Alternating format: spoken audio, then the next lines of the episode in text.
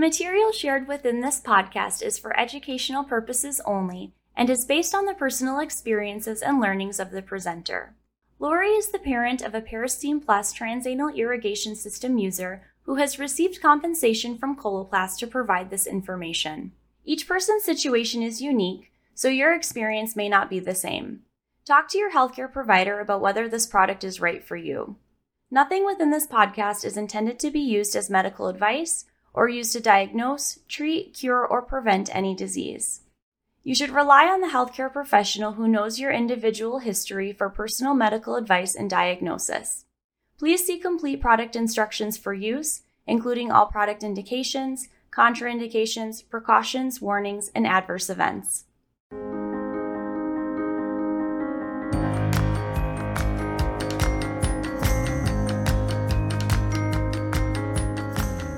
Welcome to the Real Talk Bladder and Bowel Conversations with Coloplast Care podcast, where we believe having real, honest conversations about bladder and bowel management can improve wellness, reduce stigma, and foster community support. I'm Brianna, your host, and I'm a Coloplast team member dedicated to making life easier for people with intimate healthcare needs. Let's have a real talk. Each year, about 1,500 babies are born with spina bifida, a condition that can happen anywhere along the spine if the neural tube does not close all the way. Many people living with spina bifida have some loss of bowel control, which is a big challenge accompanying the diagnosis. On today's episode, we'll be joined by guest Lori Neal, who will share her family's bowel management routine after her son Julian was born with spina bifida. Early on, enemas, which took about two hours to complete, were the only option available to manage Julian's condition. Lori recalls they were a nightmare. After they stopped working when Julian was five, Lori first tried to create a makeshift system to help her son, but this didn't quite meet his needs. Desperation sent her to social media, where she learned about the Peristeen transanal irrigation system, now upgraded to Peristeen Plus, and the rest is history. Julian, who is now 12, has been successfully using the system for seven years, and Lori is here to share her expertise, best practices, and encouragement for parents who are caring for a child with neurogenic bowel. All right, Lori. Well, welcome to the Real Talk podcast. We are so excited to have you with us this morning. Um, I'm excited to be here. Yay! yes, we're very pleased to have you. So, to start us off, would you just tell us a little bit about yourself and um, your family? Yes, it's just me and my son Julian. He um, is 12 years old. He'll be 13 in October. My son was born with spina bifida. Um, it was a, what they, they call the gestational, just is it no a geriatric? That's what they call it because after you get 35, you're considered old. But anyway, I had him at 43, so I was a little older, and he's my only child. And he was born with spina bifida. I found out he had spina bifida when um, um, I was around four months pregnant. So it was better than being surprised at the birth, you know. So I had time to prepare for it and do some research and get those things in order. So neurogenic bowel is is pretty common um, in spina bifida. What were some of your concerns? Well, initially, you know, while I was pregnant, the panic started because when you go online and you look up this stuff, it's so overwhelming and so, you know, just it just screams, you know, doom and gloom. And I just was so depressed. And then I found these YouTube videos of these children. The parents had put videos up of their children who had spina bifida. And I'm telling you, these kids were some of the happiest, cutest little, just moving around. And I and it gave me hope. And there was mm-hmm. this one little boy, if I could just kind of go on this little thing here. His name was Owen. And uh, he had a walker. He was like three years old and he had a walker. And so he would take three steps and then he would clap for himself. And then he put his hands back on the walker. He walked three more steps and he would clap. and he did that through the whole video. And it was the most amazing thing.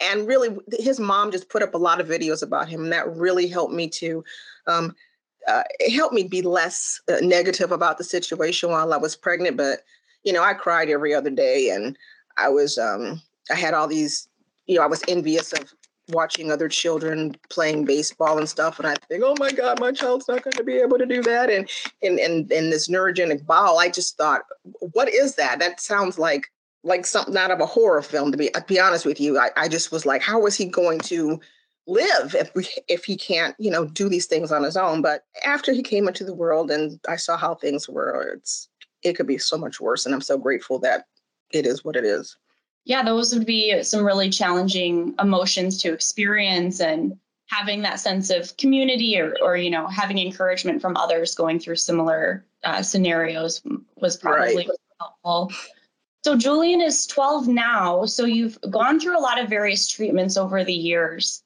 what did you initially pursue to manage his condition and how did that go? Initially, the doctors gave us the, the, the um, what do you call it, the cone enema, which was not doable. So we got this other enema and it was a balloon enema, but it was a two person enema. So since it was just me, I had to rig it so I could use my feet and my hands and whatever other part of my body I needed in order to utilize this thing because it was crazy.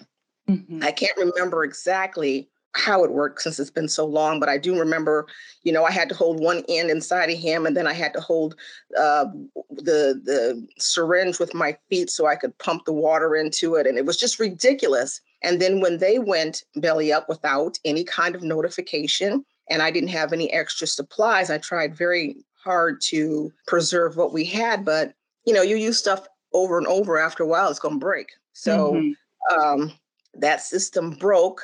A part of that system that was it was a small little clip thing, you know, that, that, regulated the water, but it broke. And without regulating the water, you can't do the enema. So I had to, since I didn't throw the the cone enema away, I used the bag from the cone enema and and used because it had because the because the cone enema had a working regulator on it. So I had to hang the cone enema on the shower and have the tube drop into the other bag that was full of I mean it was weird. I don't remember how I did it, but it was weird. One bag was filling up the other bag. And you know what I'm saying? It was just crazy. Mm-hmm. It was a mm. MacGyver thing. It was a nightmare. You know, people eh, from the depression saved everything. That is me. Because there's nothing worse than not having those enema supplies when you need them. I didn't know what I mm. was going to do, but we made it work. Oh, and then so out of frustration, I um, went to the Facebook to the spina bifida group and just asked if anybody had any alternatives to this because the, the, doctor wasn't helping. And um, one of your representatives um, contacted me and told me about the Peristeen and uh, uh, sent me a, a, video link to it, and you know the rest is history. We uh, put forth the effort to get it up here into the Twin Cities. It took about four months, and uh, yeah, and Julian was um, patient ground zero at the Minnetonka uh, uh, Gillette location at their Peristeen clinic. Oh, wow. So it sounds like you had trial and error. There were lots of complicated treatment options and mm-hmm. and it wasn't ideal at first. So when were you introduced to Peristeen? Like how many years ago and, and how old was Julian? Around I want to say April, April or May of 2015 was when we actually um, got the program. Mm-hmm. And you mentioned it took a couple months to get it up here. So getting access to, to Peristeen Plus kind of varies by your insurance and where you're located. Um, so can you walk us through like some of the steps you took to access it? the only thing I did was write emails back and forth to the representative. He's the one that did the the um, legwork, but I let him know how important it was for me to have this how how interested I was in this new system, and um, you know I asked a lot of questions like because I knew they had it down at Mayo. They had a pediatric, I think um, they had a pediatric program down in Mayo, but they didn't have it up here. They had an adult program up here, and there's all these steps you have to be you know you have to they have to find the, uh, someone who is qualified to train people and train the patients and train the it's all this craziness. And i was just like you know what? Let me know when it gets through but let them know that we are interested in this. Yeah. and initially we had to go because they were still waffling on gillette was still waffling on giving the permission to have the clinic. So I had to go to my son's ex doctor um, because for some reason he ended up being the contact person for the Peristeen. But he was not a Peristeen promoter. He is a surgery promoter. He's all about the ACE mm-hmm. and the all of that stuff. So I had to fight through him because when we got to the office, he didn't even pull out the Peristeen. He pulled out his little notepad and started drawing pictures of all these surgeries my son was going to have. And I'm like, this is not what we came here for. okay. Mm-hmm. But fortunately, the very next day, uh, one of the nurses at the Gillette clinic called and said, Hey, we have the clinic up. Would you guys like to come in? And I'm like, oh my God, why didn't you give us 24 hours ago? But mm-hmm. yeah. And so we were in there and there was a team of doctors in there to observe my child. He went, he did it just fine. Um, I think it made a, a, a big difference in his mood because what I mm. didn't realize at the ch- at the time with with him having scoliosis, you know, that sort of um, crushes the intestines or squeezes them or something, makes them, you know, like makes things harder to move. Mm-hmm. And I didn't realize just how not only constipated, but how uncomfortable and unhappy my child was. And I, you know, I had no idea what was going on. So mm-hmm. once we started the Peristeen, boy, did that did his attitude change. You know, mm-hmm. not not a, not a lot at first, um, but it, it's he be, he became a lot happier, and the and um, with there was less mess in his diaper because he used to get very very upset when he'd have mess in his diaper but he would never he since he was nonverbal he couldn't tell me that he had done something in his diaper so he would have these meltdowns. And so that uh, decreased a lot because the Peristeen really helped to keep him um, dry. Then after he had his um, his MAGEC rod surgery in 2018 boy oh boy it's, it's like it it the, you know the heavens came down because that straightened up his spine got the pressure off his intestines and whew, you know he became you know he was able to evacuate. I mean you know i know it's weird we talk about poop but there is nothing that makes me happier than to see it all just come out just whoosh. It's it's joy it's music to my ears and we've gotten to a point where he he's so clean that I can afford to take a couple of days off. You know, I can take every other day off or so. You know, for a single mom, any break is amazing. no, definitely. I mean, it sounds like it it's more comfortable for him. It's mm-hmm. you know more manageable for you, so it's win-win.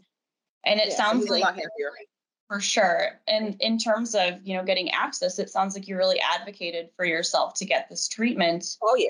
Versus having some, you know, an invasive procedure. So kind of um, circling back to training, could you share a little bit about how you were trained to perform the irrigations on your child? Sure. Um, in the clinic, uh, they showed me how to fill the bag with water. She said, fill it all the way and then let out enough water so that it goes to zero. then um, you have to connect the catheter to the end of the tube, to, to one end of the, the hose, and then the other hose to the bag. And then uh, make sure you saturate the catheter with water for about 30 seconds, which we still do. Then I had to, I'm not sure if I did it in the clinic or not, but I but I do digitally check him to make sure there's no obstruction in the way. And once that's out the way, then you gently insert the catheter, blow, you know, pump on the handle, blow up the balloon. And I usually do it. At, initially, they said do it about three times, but he takes more than three times. And I just do it until I feel like it's pretty solid in there. And then I start putting the water in. And if I need to adjust the balloon, if the water starts leaking out, then I do that. Anyway, you do that. And at the time, we started with three milliliters of water pumped inside of him. And then once that was in there, you turn on the release valve and the, the, the catheter comes out and the child sits there and does his thing. And the best thing about it is you don't need two people to do this. You can do it, you know, a caregiver can do this by themselves. Yeah, definitely. And does it save time compared to you know how you were irrigating before with the enemas and that kind of complicated system? Is this a little faster? It's faster. Yes it is faster. And it's um way less frustrating you know. I'm not mm. having meltdowns. So you are using Peristeen plus now right? Yes. The newly upgraded Peristeen how has that been going? What do you like about it? I like the new connector designs they're a lot smoother. And I like especially the the end that goes inside the child because it acts kind of as a shield for your fingers mm-hmm. if stuff comes out, whereas the other one didn't. And um, what else do I like about it? It's not that, I mean, it's sleeker, I think, you know, like a brand new car. You know how they started making it reminds me of a, of a new Cadillac. Back in the day, they used to have those square Cadillacs, and then they started making them kind of round. So that's what it kind of reminds me of. You made them a mm. little round. Yeah, it's upgraded, but it's also still familiar. So it's, you know, mm. nice that there wasn't a big learning mm. curve with any new. And I think that um, water temperature gauge is really nice because a lot of times, if you have these PCAs, you know, they don't always, they're not as always as diligent um, in their care towards the children as you are towards your child. So it's nice to be able to hold the bag up and be able to see the temperature, see if it's um, you know, okay for the for the body. That is a nice feature because that could be very uncomfortable if it was the wrong temperature water. Yes. So how has Peristeen Plus helped manage your child's neurogenic bowel? Um, it's it's it's managed very well. Like I said, the, the he is so clean now that I can afford to take a few days off. Like on on the weekdays, you know, I can take I can take Monday, Wednesdays, and Fridays off, do it Saturday and Sunday, and do Tuesdays and Thursdays. So that's four days a week. He's getting it, but he's getting it like every other day, you know. Mm-hmm. Uh, and because he's not as con or, or he hasn't been constipated, um, he's not vomiting. He used to vomit all the time. Oh my goodness. Um, and he you know, uh, we can go out into the community.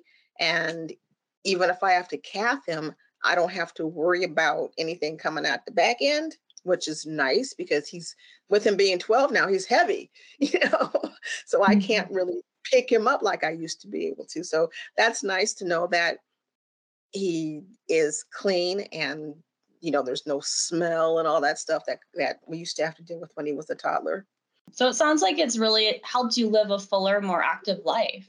Yes, yes. It's helped him to live a, full, uh, a more active life. So, from a parent's perspective, what tips or tricks for using Peristeen Plus can you share? Well, I like to have all my supplies together, okay, rather than running around trying to get stuff together. And I lay all my stuff out before I even start the procedure. So I have all my whatever amount of gloves I'm going to need. I have them out of the box already. I have my my tools lined up. Nowadays I cath them on the toilet. So before I even do that, I will go ahead and get the Peristeen catheter saturated with water.